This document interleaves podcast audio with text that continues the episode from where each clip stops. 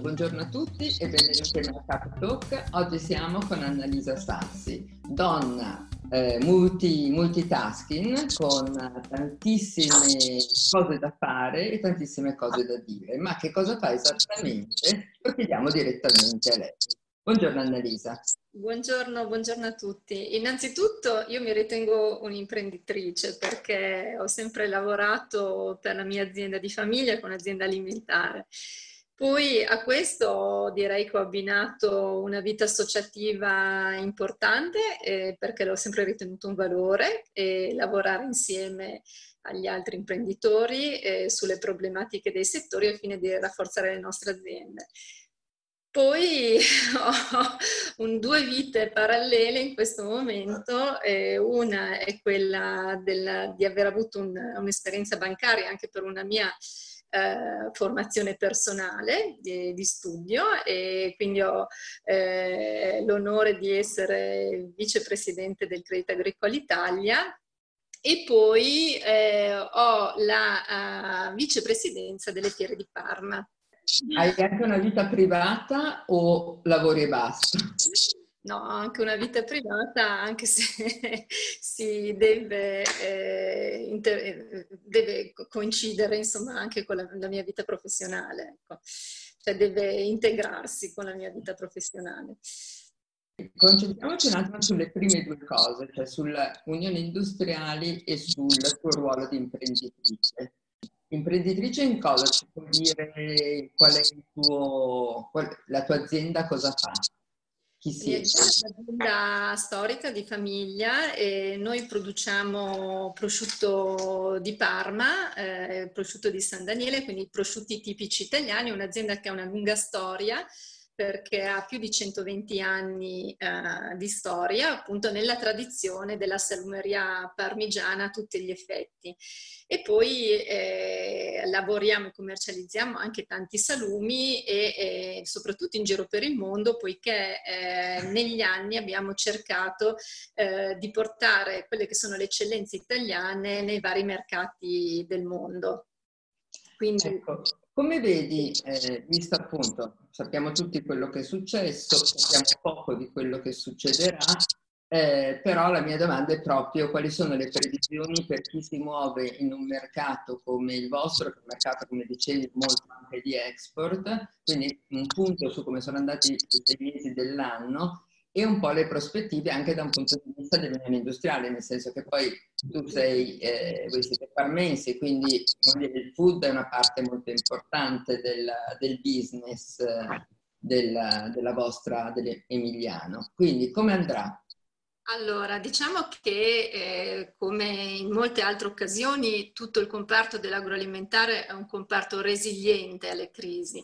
Non sarà quello che crea quella ricchezza nei momenti di crescita e magari in certe situazioni è un po' meno appealing di alcuni eh, comparti tipo digitale, così, ma eh, c'è sempre e quindi anche in questa situazione eh, si è dimostrato più resiliente rispetto rispetto ad altri settori eh, nella situazione di crisi. Chiaramente anche come azienda eh, quelli che sono stati tutti i progetti che noi abbiamo messo a terra negli anni scorsi in questo momento si sono rivelati eh, una forza, nel senso che tutti i contatti commerciali che avevamo sviluppato ad esempio durante il 2019 hanno permesso anche in periodo di lockdown di eh, comunque mantenere quelle che sono le attività uh, di sviluppo commerciale che abbiamo avuto per cui eh, sicuramente eh, questo è riuscito a mantenere dei livelli di produzione direi discreti.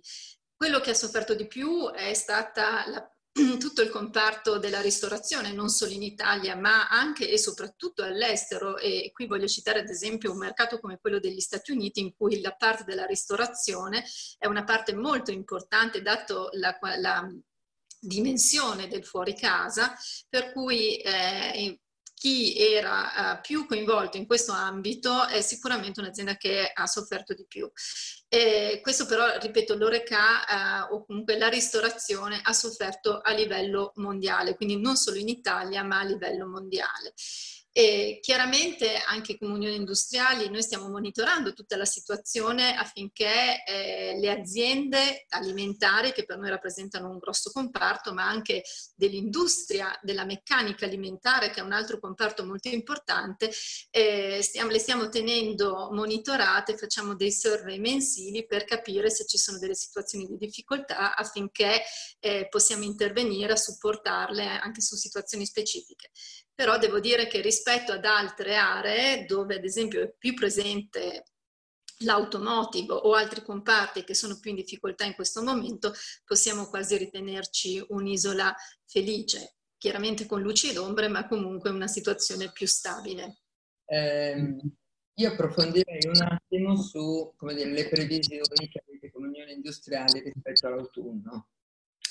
Sì, allora eh, ti dico sul tema del, mm, della produzione industriale, noi abbiamo questo grosso comparto agroalimentare che sta tenendo, adesso a parte alcune situazioni sull'oreca, possono essere magari più piccole aziende che sono appunto canalizzate su questo, però nel complesso oh, tutta la parte distributiva sta tenendo bene, anche legata appunto agli incrementi che ah, ci sono stati anche su alcuni canali distributivi.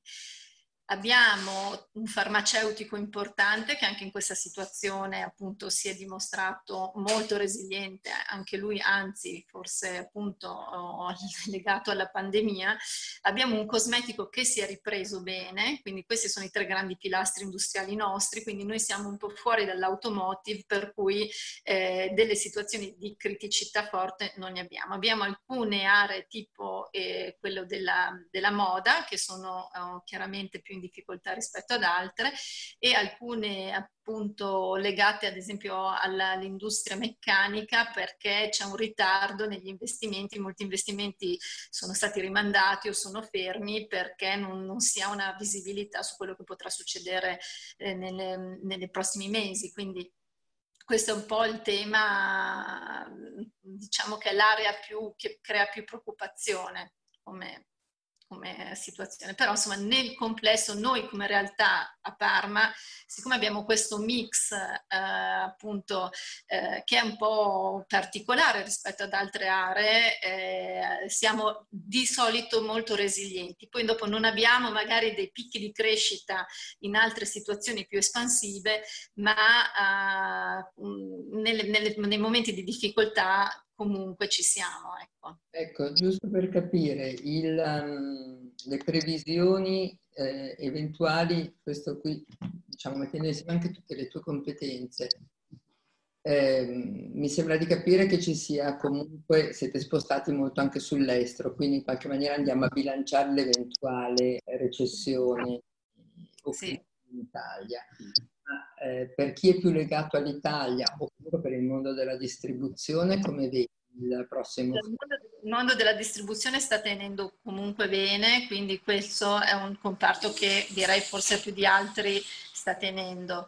Eh, L'Italia eh, direi che eh, non è un problema di tanto di appunto mh, eh, di crisi dei consumi perché in realtà uh, la disponibilità anche ad esempio la liquidità nel, sui conti tiene e quindi non a parte alcune situazioni immagino di, di, di, di criticità ecco, che ci possono essere, lo vedo più un problema appunto di mancanza di ordini dei sistemi industriali, cioè di un'economia industriale eh, che si è fermata, ecco, non tanto nei consumi quanto piuttosto appunto eh, su mancanze di ordini e soprattutto sui beni non di necessità. Ecco un po' questo il, il, il tema. Cioè, eh, i comparti in cui si rimandano gli acquisti oppure eh, dove si rimandano gli investimenti, questi sì, hanno un problema appunto di tenuta uh, del, del, sistema degli ordini e quindi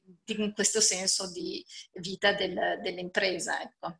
Quindi quasi più un problema di fiducia, cioè nel senso che gli italiani sono eh, storicamente dei risparmiatori in linea di massima, pur mantenendo per anche tutte le misure, eccetera, il posto di lavoro piuttosto che lo stipendio, tendono comunque a spendere, tenderanno forse a spendere meno beni di consumo frugoli. Giusto, ho capito bene? Esatto. E questo obiettivamente potrà essere sul, lungo per- sul medio periodo un problema. Speriamo che, come dire, ci siano delle grandi iniezioni di fiducia, perché poi la risposta qual è? Iniettare fiducia sistema. E quali... No, anche perché io penso, l'abbiamo visto anche con molte delle nostre aziende, se si mantengono dei sistemi di eh, sicurezza, come di DPI, delle, delle della, una gestione appunto anche della sicurezza sanitaria nella nostra vita anche quotidiana, io penso che si possa andare avanti senza privarci di, eh, anche del piacere di, di, di, fare molte cose come che facevamo prima del lockdown, ma possiamo continuare a farle in sicurezza mantenendo appunto mascherine piuttosto che una forte igiene, per cui eh, non bisogna come dire, limitarci eccessivamente appunto nelle nostre nel nostro modo di vita. Ecco. D'altronde, eh, come dire, e qui passiamo all'ultimo che non abbiamo citato come vicepresidente delle Fiere di Parma, questa fiducia l'avete dimostrata organizzando Cibus Forum e quindi dando il via, il riavvio eh, agli eventi nel nostro settore. Quindi grazie perché poi abbiamo conosciuto e abbiamo partecipato anche noi ed è stato sicuramente un bel momento e un atto di coraggio comunque. Sì, io devo dire, come sempre, la struttura di Fiere di Parma è una struttura dinamica ed estremamente, come dire, sicura nel, nel, quando si tratta di organizzare anche degli eventi nuovi come è stato Cibus Forum, e, però ci ha dato a tutti un segnale di forza e di fiducia perché si può fare, eh, si può fare in sicurezza e quindi è giusto ripartire. Ecco. Ecco, eh, pensiamo invece, passiamo un attimo all'altro cappello che è quello del um, bancario. Intanto, cosa, eh, come funziona il tuo ruolo? E ehm, tu hai parlato di un'esperienza pregressa proprio in questo ambito. E poi anche dal punto di vista della, delle banche, di Credit Agricole, tra l'altro che è una delle banche più vicine, se vogliamo, proprio all'industria, all'industria alimentare quali sono i progetti e quali sono, come dire, i rilanci che eh, speriamo vorrà fare.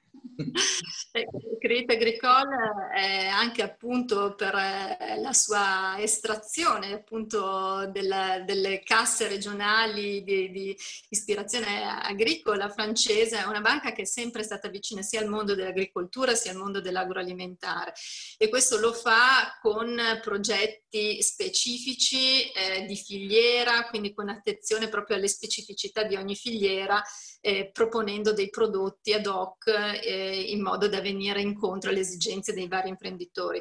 Quindi è una banca che forse anche più di altre conosce il mondo dell'agroalimentare in tutte le sue filiere e anche dalla, direi proprio dall'agricoltura al consumatore. È anche partner eh, di Fiere di Parma eh, in quanto eh, da sempre lo supporta ed è uno dei più importanti shareholder della, della società.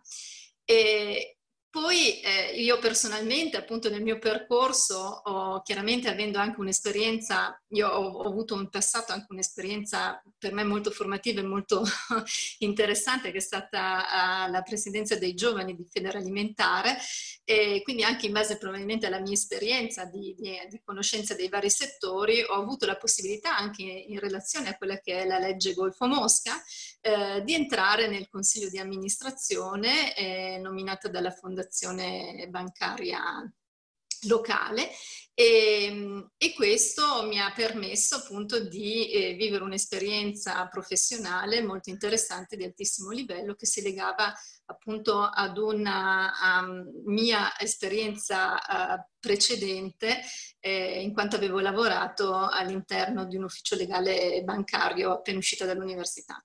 Quindi ehm, è stato sicuramente, eh, devo dire che la banca ha, anche in relazione al gender gap eh, un'attenzione veramente eh, puntuale e molto oh, attenta che ne fa veramente anche in questo senso un'eccellenza perché ehm, c'è un'attenzione ehm, veramente ehm, anche proprio culturale verso uh, un, avere una, un, una, posizione di eguaglianza tra uh, uomini e donne all'interno della struttura bancaria. Quindi è una, un ambito su cui la banca ha lavorato molto negli ultimi anni e devo dire che già oggi eh, i risultati si vedono e eh, abbiamo oh, diverse figure anche apicali eh, gestite da figure femminili e quindi questo io penso che sia un valore per la banca come penso possa essere un valore anche per altre realtà nel nostro, nella nostra società. Ecco, parliamo delle altre gender gap delle... Quindi tu sei una quota rosa, sei entrata come quota rosa, per dirla.